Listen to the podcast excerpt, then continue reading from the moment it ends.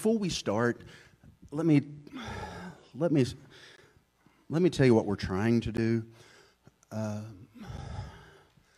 Miss Pam and I have been married for, for 30 years, and the the idea of us having a perfect marriage is false. Our marriage is perfectly imperfect. I would probably say we argue just about as much as anybody else in this room. Um, but we are still together. And your, your marriage is your story. Your story is not going to be ours, and ours is not yours. And there will be some things today that I, I, don't want the enemy to say, oh, there's no way your marriage can work because you've not been together since you were 14. That's a lie. Um, the, the tools we want to give you, if you're in your first marriage, these tools will help. If you're in your second marriage, these tools will help. Uh, marriage is, um, um, divorce is not an unpardonable sin. Okay? God can still use you. Uh, so I, I want you to know that, that what we're doing is we're not bragging. We're not, we're not saying everything we do is right. In fact, some of the things we're going to tell you today you won't agree with, and that's cool. Um, but what we do tell you is what we think is true and has worked for us for a long time. So, so just know that. If you're working on your second or third marriage, hey, God can still use you. These things still apply. And uh, we hope to help you out. Brother Don? All right, I was going to wear a referee shirt, but uh, they didn't fight last night, so I thought we'd be cool. We didn't fight here. No, yeah. okay. That anybody saw. And I want to mention that the two of us was written 53 years ago. Oh, no kidding. That make you feel a little older? Absolutely and those of you that recognize the song. Uh, okay, we're going to talk. You know, I have never been in a church where our pastor and wife shared what these two shared last night, and I'm going to share with you this morning. So you're getting a real treat. It's kind of the first. It was a first for me, and it's going to be a first for you. Uh, let's start off with you were mentioning divorce. Uh, did divorce ever become an option for you? In about our first six months of marriage, there was something that happened, and it was nothing major, but it made me mad. okay? And when Mike came home, he was gone for a few days. I was 21, you were 35. Okay, now we're going to fight. okay. I was 21, I think you were 23. I was 23, mm-hmm. yes. And anyway, something had happened, we had a disagreement, and he was gone for a few days on a trip. And um, when I worked at the bank, when I got home that day at 5 o'clock, I was ready. I had the home interior off the wall. I had a suitcase packed that was sitting in my, the living room of our three room apartment. And I, w- I was leaving. And I thought, I'm five miles from home. I'm, I'm going back to mom and dad. And Mike came home that day, and um, we sat down together and decided right then and there that divorce would not be an option for us. But I was ready to throw in the towel after six months. Um, our first six, seven years of marriage was difficult. Uh, we moved 700 miles away where it was just the two of us. And we moved to, you know, we went from a town of 1,200 people to New Orleans. And it was a major cultural shock, um, just starting out. And we, we just had each other. Um, we started pastoring a church. Um, we gave birth to our first child and, and buried her. And it was, it was a, a tough time. And, but through those difficult times, we decided then and there early on that that would never come up as an option for divorce. Yeah, if the divorce if divorce wasn't an option, it wasn't on the table. So that was that was kind of a, a big deal for us. And we're we're told that marriage is 50-50, but I think we disagree with that. Um, marriage is 100% and 100%. Um, and if if your your spouse or your partner is slacking it doesn't take you off the hook. You still have to give 100%. You know, just because the other person may be in a time where they're only given 60% or 70%, that may be the only thing they can give. So it'll be up to you to, to, to pull, to put out the rest. And same thing, it, it takes 100% from both people. Don't think it's 50 50 because it's not. It's just really not. And that, that kind of helps with the whole idea of we are in this together. Uh, so we better we better be happy about it. We better love each other because we're not going. If you leave me, then take my bags with you, because I'm following. Uh, so that's that's kind of the decision we have made, and it's not always been Uh, it's not always been easy. I would probably say in the last 20 years, probably, I mean, if I could have been diagnosed, I probably would have had two major meltdowns nervous wise. And Pam, Pam stuck with me through all that. Um, and she, you know, she's, she stayed with me, and I, I can't tell her thank you enough. She's an incredible lady. And until you meet somebody that you want to stay with your whole life, don't marry. Don't, don't start it. Uh, but until you can find somebody who divorce is not an option, stay single. That's good advice. What is there any other advice you would give to, say, a young couple who's maybe in a, a few months of marriage and they're having a rough patch? What, what would you tell them to do? I would say, and I, I've done this several times. I mean, when you have low times in your marriage, and sometimes you, you don't even want to be around that person, I would pray to God and I would say, God, help me fall in love with him like I did on that beach back in Florida. And a little background information: we started dating, uh, or started going together when we were on a youth trip. My aunt and uncle were actually the youth directors, and we went to Florida. Um, and that's where we got together. Mike was called into the ministry on that trip. And I, I told him last night on that same trip, I knew that God was going to call me to marry him. I knew that we would always be together, and, and that happened back in 1984. But, you know. Yeah, try telling your parents, I met the love of my life when you're 13. Uh, it really That went over like a Yeah. beer keg Oh, at a. Baptist picnic. It, was horrible. It was bad Yeah. on both sides. On both sides, Yes, yeah. it was. nuts. But anyway, I would ask God sometimes, I- you know, I pray, God, help me to see him like I did when I was 14 and help me to, to fall in love with him all over again and help me to love him like you do. Because there were sometimes it was difficult for me to, to love him. And um, that's what I would do. I would just pray to God, help me, help me love him again like you do. And just as, I mean, she's hard to love too. Exactly. I mean, it, it takes both on both sides. It's like, okay, uh, you know, the, the, you're only putting out 20% today. I'm going to, you know, I'll do the rest. And sometimes I'm 20%. And hopefully we're not, we, on the days where you're only both half doing it, that's a bad day, all right? So hopefully, uh, hopefully we, I mean, and typically it works out where, where things are okay, but um, we, we both have to do a, a 100%. Don, the second decision we made is about priorities. Right. And, and you've got two wonderful sons, two great guys. And I, you mentioned that you, you lost two girls. And how do you prioritize your life with your children, with Pam, with church, with God? How do you, how do you line those priorities up? when we first were in New Orleans and he was in seminary, he was growing so much in his faith and he was at seminary every day. He was like doing, you know, study groups with all these guys. And I was working at the bank. I would come home. He'd be working at, at Tar- no, Dillard's. He was working at Dillard's. So he was growing in his relationship and his faith. And, and I was kind of stagnant at that time. And um, he came home one day and he told me that he learned in seminary about how God should always be first and that you should love God before you love your spouse. That was a hard pill for me to swallow, and I didn't get it at the time. And throughout the last several years, 20, 30 years, I've I, I've learned, you know what, that that's right. And God is at the top of our marriage, and then it's then it's Mike, and then it's my children. And um, we're getting ready to, and I guess I can share this. I did last night.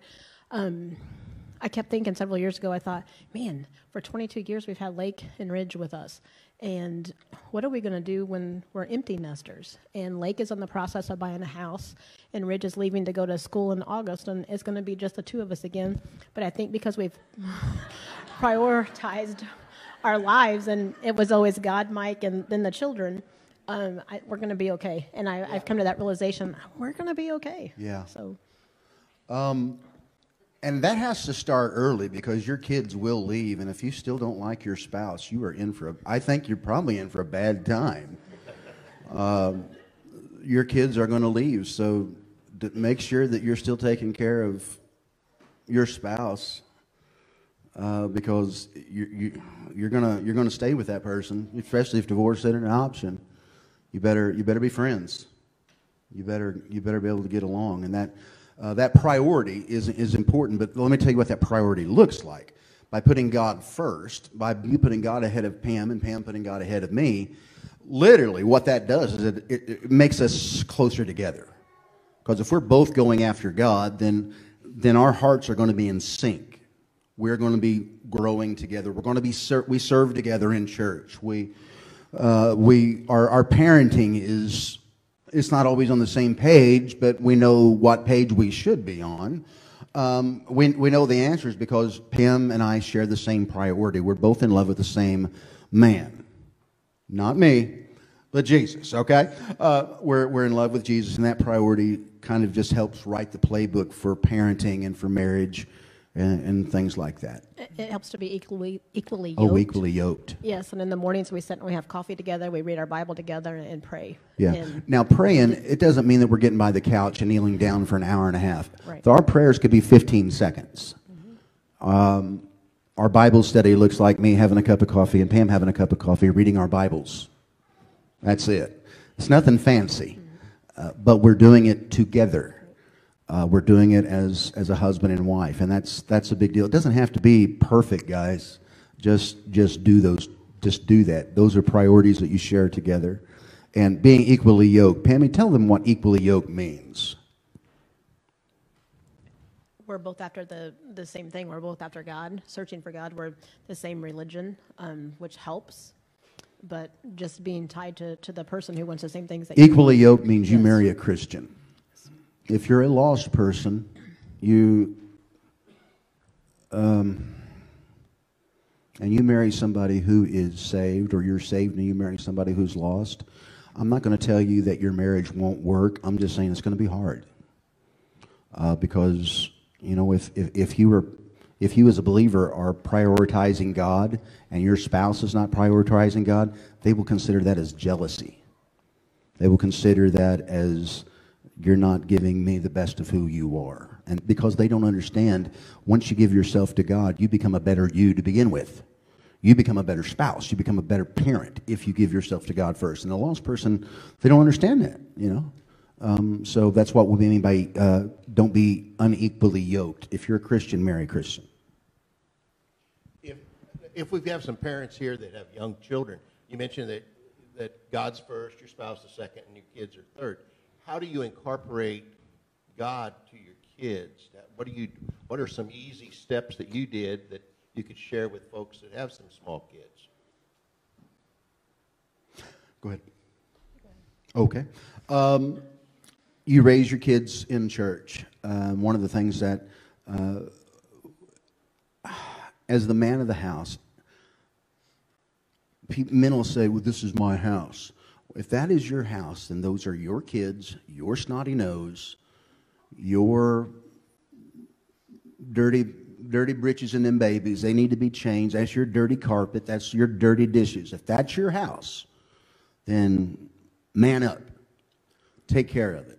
Um, i think it's been important for the kids to see that i didn't marry my mother. I didn't marry pam to wash my dishes clean my clothes iron my shirts in fact i iron my own shirts i didn't marry my wife i'm sorry i didn't marry my mom i don't need her to take care of me uh, I want my sons to realize that it's your job as a husband to take care of your wife, and it's not her job to make sure that she's your mom. That's just weird. Uh, and I think the biggest thing that you can do for your kids, besides raise them in the fear and admonition of the Lord, is that your kids need to know that you love their mom. They need to know that you miss mom when she's not here. They need to know that no matter what, mom and I are going to be together. And to me, I don't know if our kids think it's important, but I think one of the biggest gifts we've given, that I could have given my kids, is that they know that I love their mom. And I always will. And something else, on Sunday mornings, I would lay the clothes out, but Mike, it was his job to get the kids ready for church because he was a spiritual leader in our house. He still is. And so I would lay the clothes out for him Saturday night, but Mike always made sure that they were ready, and he was the one who, who got them ready for church every Sunday morning. Yeah, we had a game plan for Sunday morning because of the boys. We always had to get them ready the night before, all the things laid out. They knew what was going to go on because on Sunday morning, it's you always. Uh, it seems like we always want to fight on Sunday morning. Um, so if, if you can minimize the possibility for conflict as a parent, that's definitely one of them. Have things laid out overnight uh, on Saturday night before you get up on Sunday morning. Yeah. Okay. You mentioned mom, and was there ever times in your life as a married couple when Mike made you mad, and it was like, I'm going to call my mom, I'm, I'm going to run home, or, or Mike, uh, things aren't going right around the house, I'm going to get dad, and maybe he can help me with this, or I'm going to tell him what Pam's been doing. You ever had moments in your life like that? Absolutely. And I learned early on. I can remember at one time we got Hold on a second. Is Joe in here? Is Joe okay? Love you, Paige. Isn't that awesome? Hallelujah. Anyway, we had gotten into a disagreement, Mike and I, and when we first got married, like I said, I worked at a bank for 13 years, and so that kind of tra- that followed us as we went, and that was a really good decision for us for me to, to work at a bank. It, it always followed me from town to town. I could always get a job. But anyway, he was working at a factory, and so he worked second and third shifts, a lot of hours that first year, and I would be He's home. trying to save money for seminary. Yes. I would be home in the evenings by myself, and so I would live five miles away from mom and dad, so I would see them a lot. And I can remember talking to my mom about a disagreement that we had. And, you know, I told her my side of the story, what happened, blah, blah, blah. And the next time, Sunday dinner, when Mike was there, I noticed my mom was like, she was real standoffish to him, and I'm like, what's up with her? So the next time we were alone, I said, Mom, why were you like that? And she said, I didn't appreciate what he said to you. And I learned then, and there was like this light bulb that went off. We're going to get through our disagreements. I mean, we might be mad at each other a couple days, always saying I love you, but when we do disagree, but um, when you you do that, we're going to get through it. But mom and dad have a tendency to remember that, okay?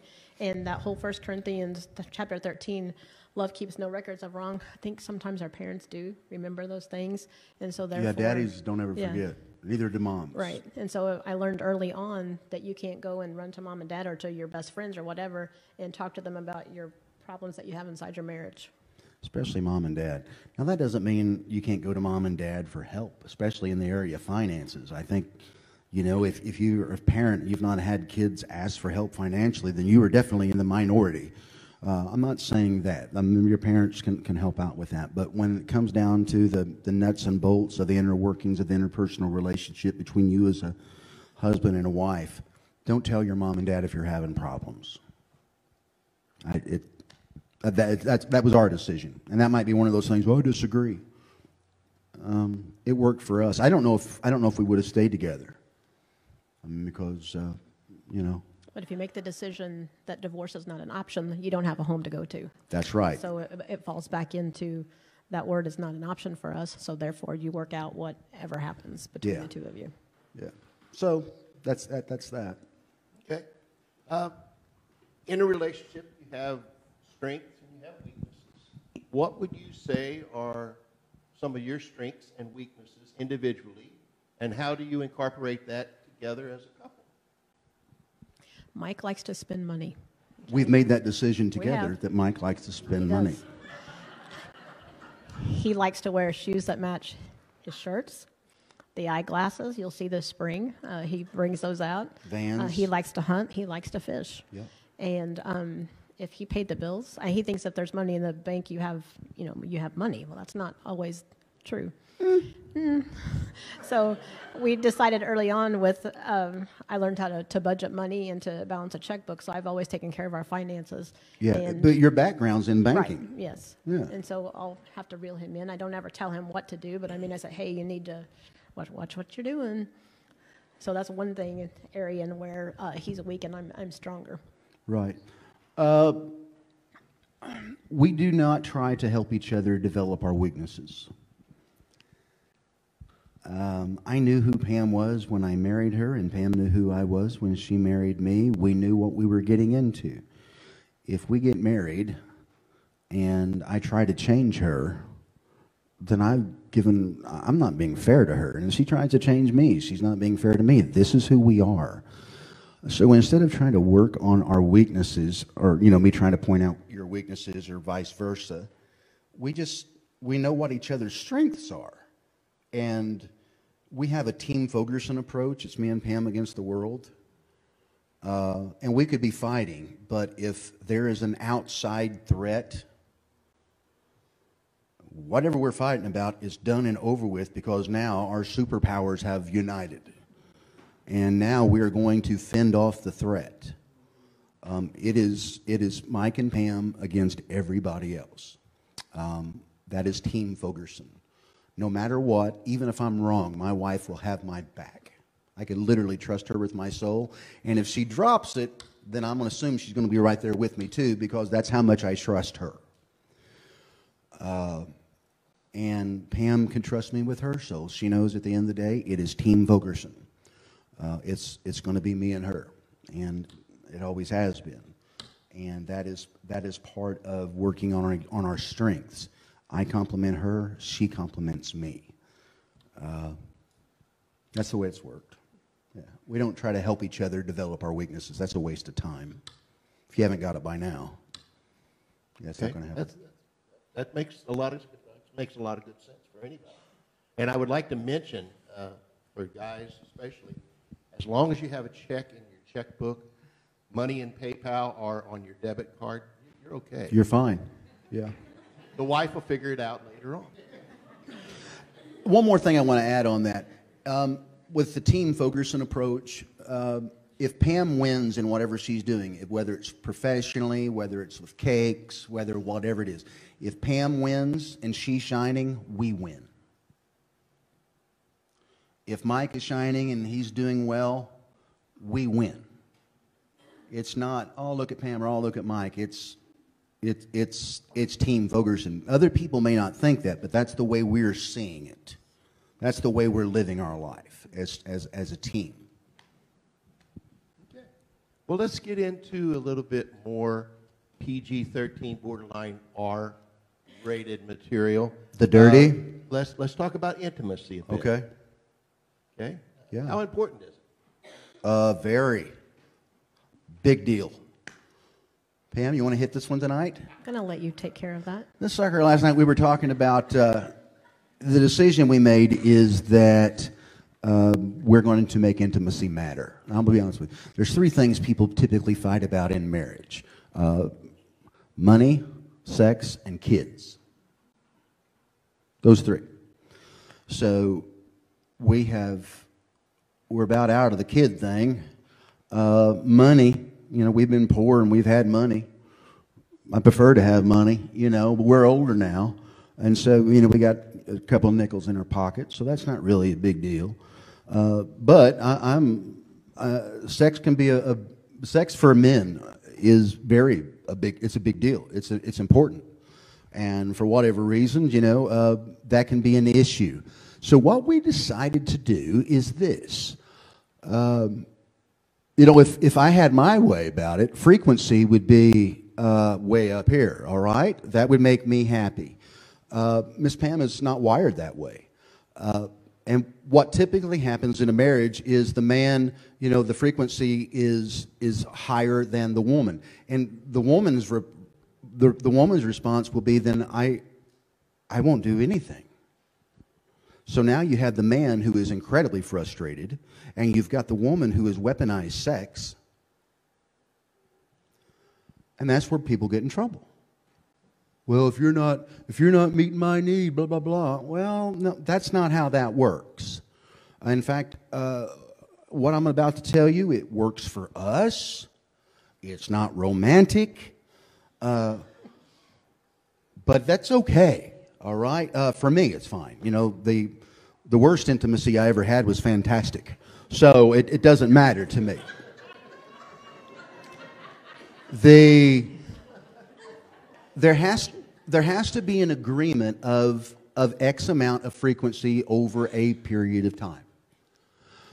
Men, uh, uh, women, that doesn't sound. Oh, that sounds clinical. It sounds formula, uh, formula, uh, uh, form. It sounds like it's regimented, um, formulaic. You know what I'm saying. Uh, but the truth of the, but but but this works for us. I'm not going to say it works for you. It works for us. I am happy. She's happy. We're happy.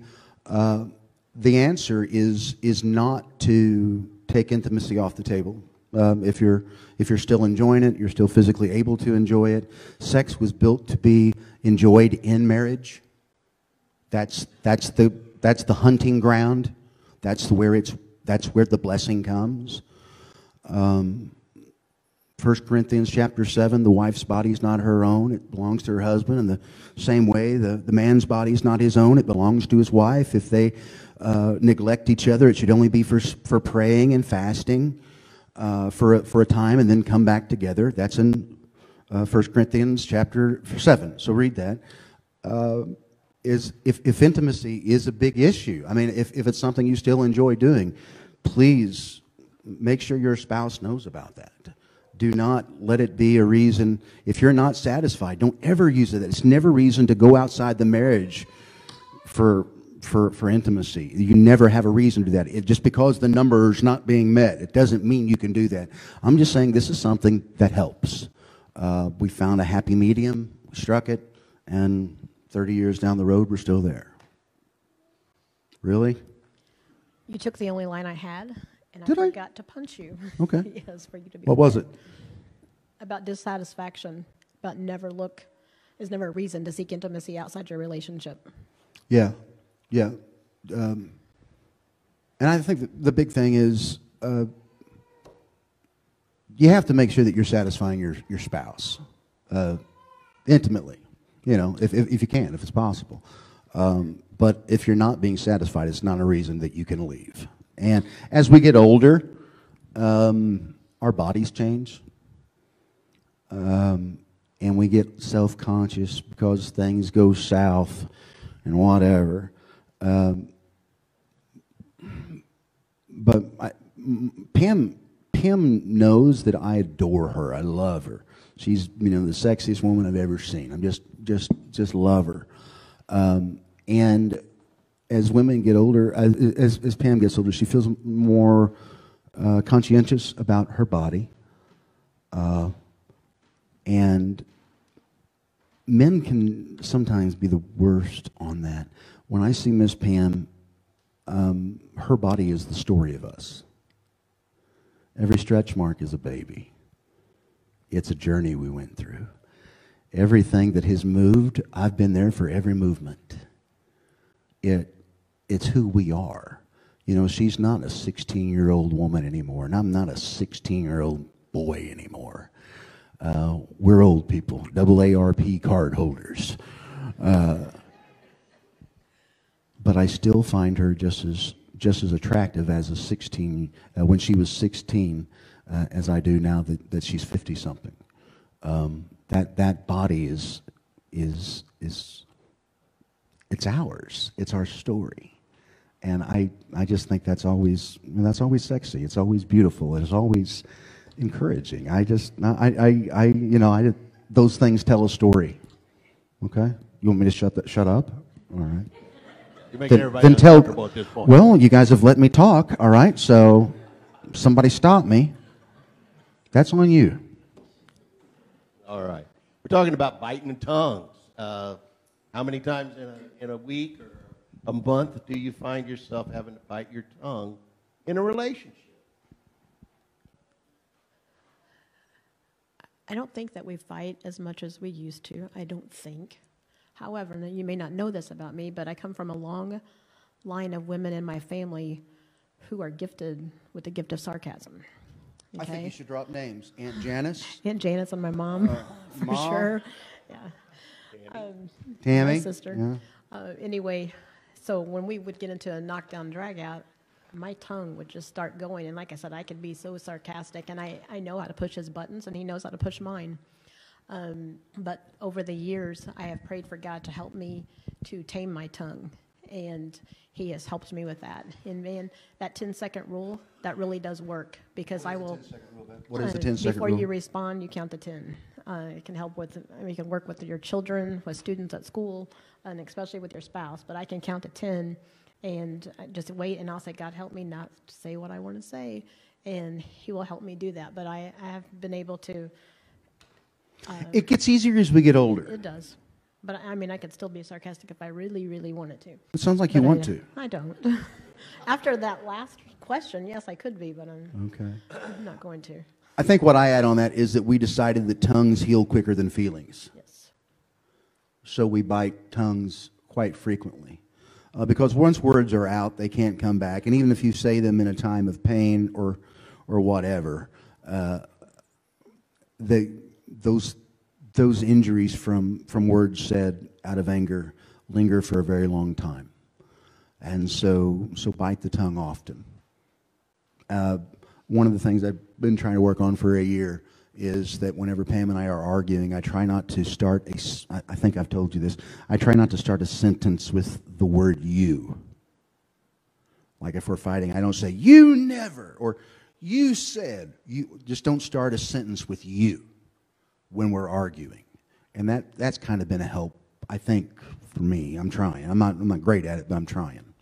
Because and when you stop trying to, when I stop trying to pick out her weaknesses, uh, worry about mine, things get done, the, the, the resolve comes quicker. What about when your boys were small? Uh, did you take any steps to not argue in front of them? No, we argued in front of those kids. Uh, and I'll tell you why.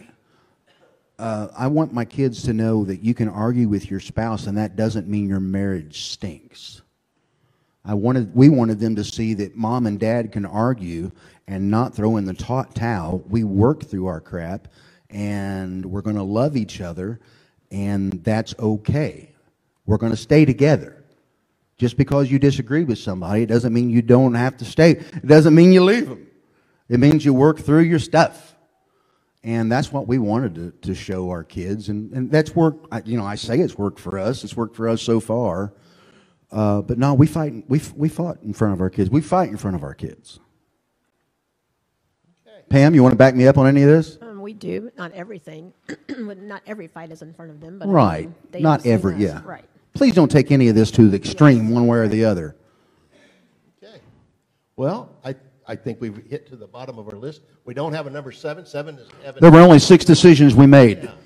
Yeah, there is no seventh decision. These are the six. Well, that's- So, we tried. I thought seven was a good round number, but And I think on behalf of the church, I, I, I thank you and applaud you for being bold enough to share what you've shared with us this morning, what you shared last night. I think uh, it, it hit homes for a lot of us. very good. You're certainly welcome. We've wanted to do this for a very, very long time, uh, but I don't think we could have done it until we got to the 30th year. Um, Don, we would take a question or two if you want to do that. We've only got a couple of minutes. Anybody have a, a question, a marital question, or anything else? Nobody wants to raise. Oh, Ooh, all right.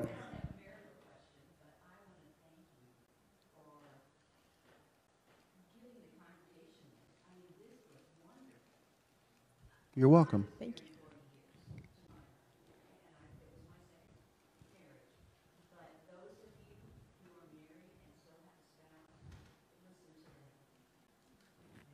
Thank you. Thank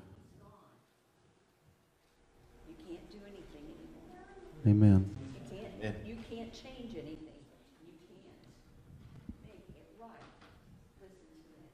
Do it now. Those of you who have a spouse. Thank you, Wilma. Thank you. God bless you.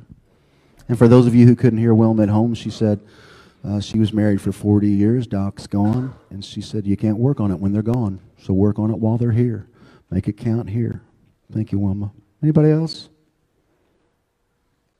We're going to cut you loose. How's that? Um, got a banner to show. Oh, yeah, buddy.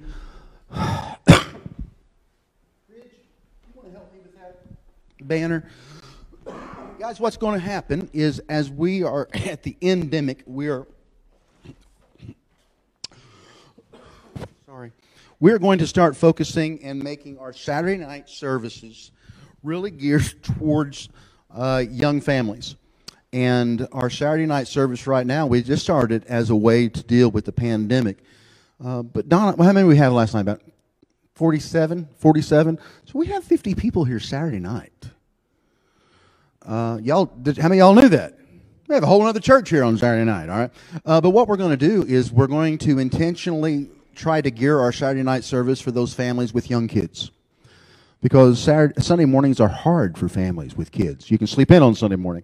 Uh, we have church on uh, Saturday night, and on uh, April 23rd, we're going to start Miss Schaefer's Children's Church. Uh, Miss Schaefer did not want that name. She wanted it to be Chester First Baptist Church. But the truth of the matter is, if you want anybody to teach your kids, Schaefer is the Cadillac name. Okay? Amen. Schaefer is, you know, the cat's meow, and so uh, against against her will, uh, she she said, "I understand what you're doing." So we're going to have Miss Schaefer's Children's Church. That will start for the general public April 23rd, which is a Saturday night. It will start for you April 9th. We're going to have two weeks of soft launch before our folks come, before we really focus on that. And by the way, April 23rd, that's a Saturday after Easter. It's all, it's all, uh, it, it's a strategy, okay? And that's what we're doing. Uh, but we have about 20 of these guys. We're in about a grand. We're going to put these, uh, we're going to put these, uh, out by Fern Valley Road, out by Menard, wherever we think people will see them, we're going to put them up. Uh, so what we would like to do, if you would like to, to help uh, finance this, uh, some folks gave Wednesday night, some folks gave last night, but if you want to give for that today, uh, Jane is in the back. Jane will take that check from you. She'll take the cash from you, and she will put that into a fund. It will be used to help uh, advertise what we're doing there on Saturday nights. But our, our Saturday night services are growing. It's crazy. So uh, if you want to help with that, make sure you we, we could use the help. So give it to Jane before uh, before you leave. Jane, in fact, if you don't mind, uh, when you're done there, go to the foyer, and people can give it to you. Okay? Any questions? It's an exciting time. Uh, the Sunday, af- the weekend after Easter, we're going to have that 70s worship service. We're going to do 70s the weekend after Easter. If you will have polyester, if you have corduroy, uh, we're going to have a big time that weekend. So those are things down the road, but uh, we're uh, we're really gearing up for the the uh, Holy Week. Y'all, that's all I have. I'm going to ask you to stand up. Would you give Miss Pam a great big round of applause and Brother Don? They did a great job. And tonight, tonight, we are having a praise and worship service. We will have supper this evening, breakfast for supper from 5 to 6. And at 6 o'clock, we have a very special one on Sunday night worship service. We're going to have people testifying. We're going to have people worshiping. It's going to be a very brief service, 30 to 45 minutes, but it's a time for us to come back together and to worship and get energized and encourage one another. That's all I have. Larry, are you here? Would you want to lead us in a word of closing prayer? I think you're cooking pancakes tonight, right? You're cooking eggs? You've been warned. Would you lead us in a word of closing prayer, Brother Larry? Thank you.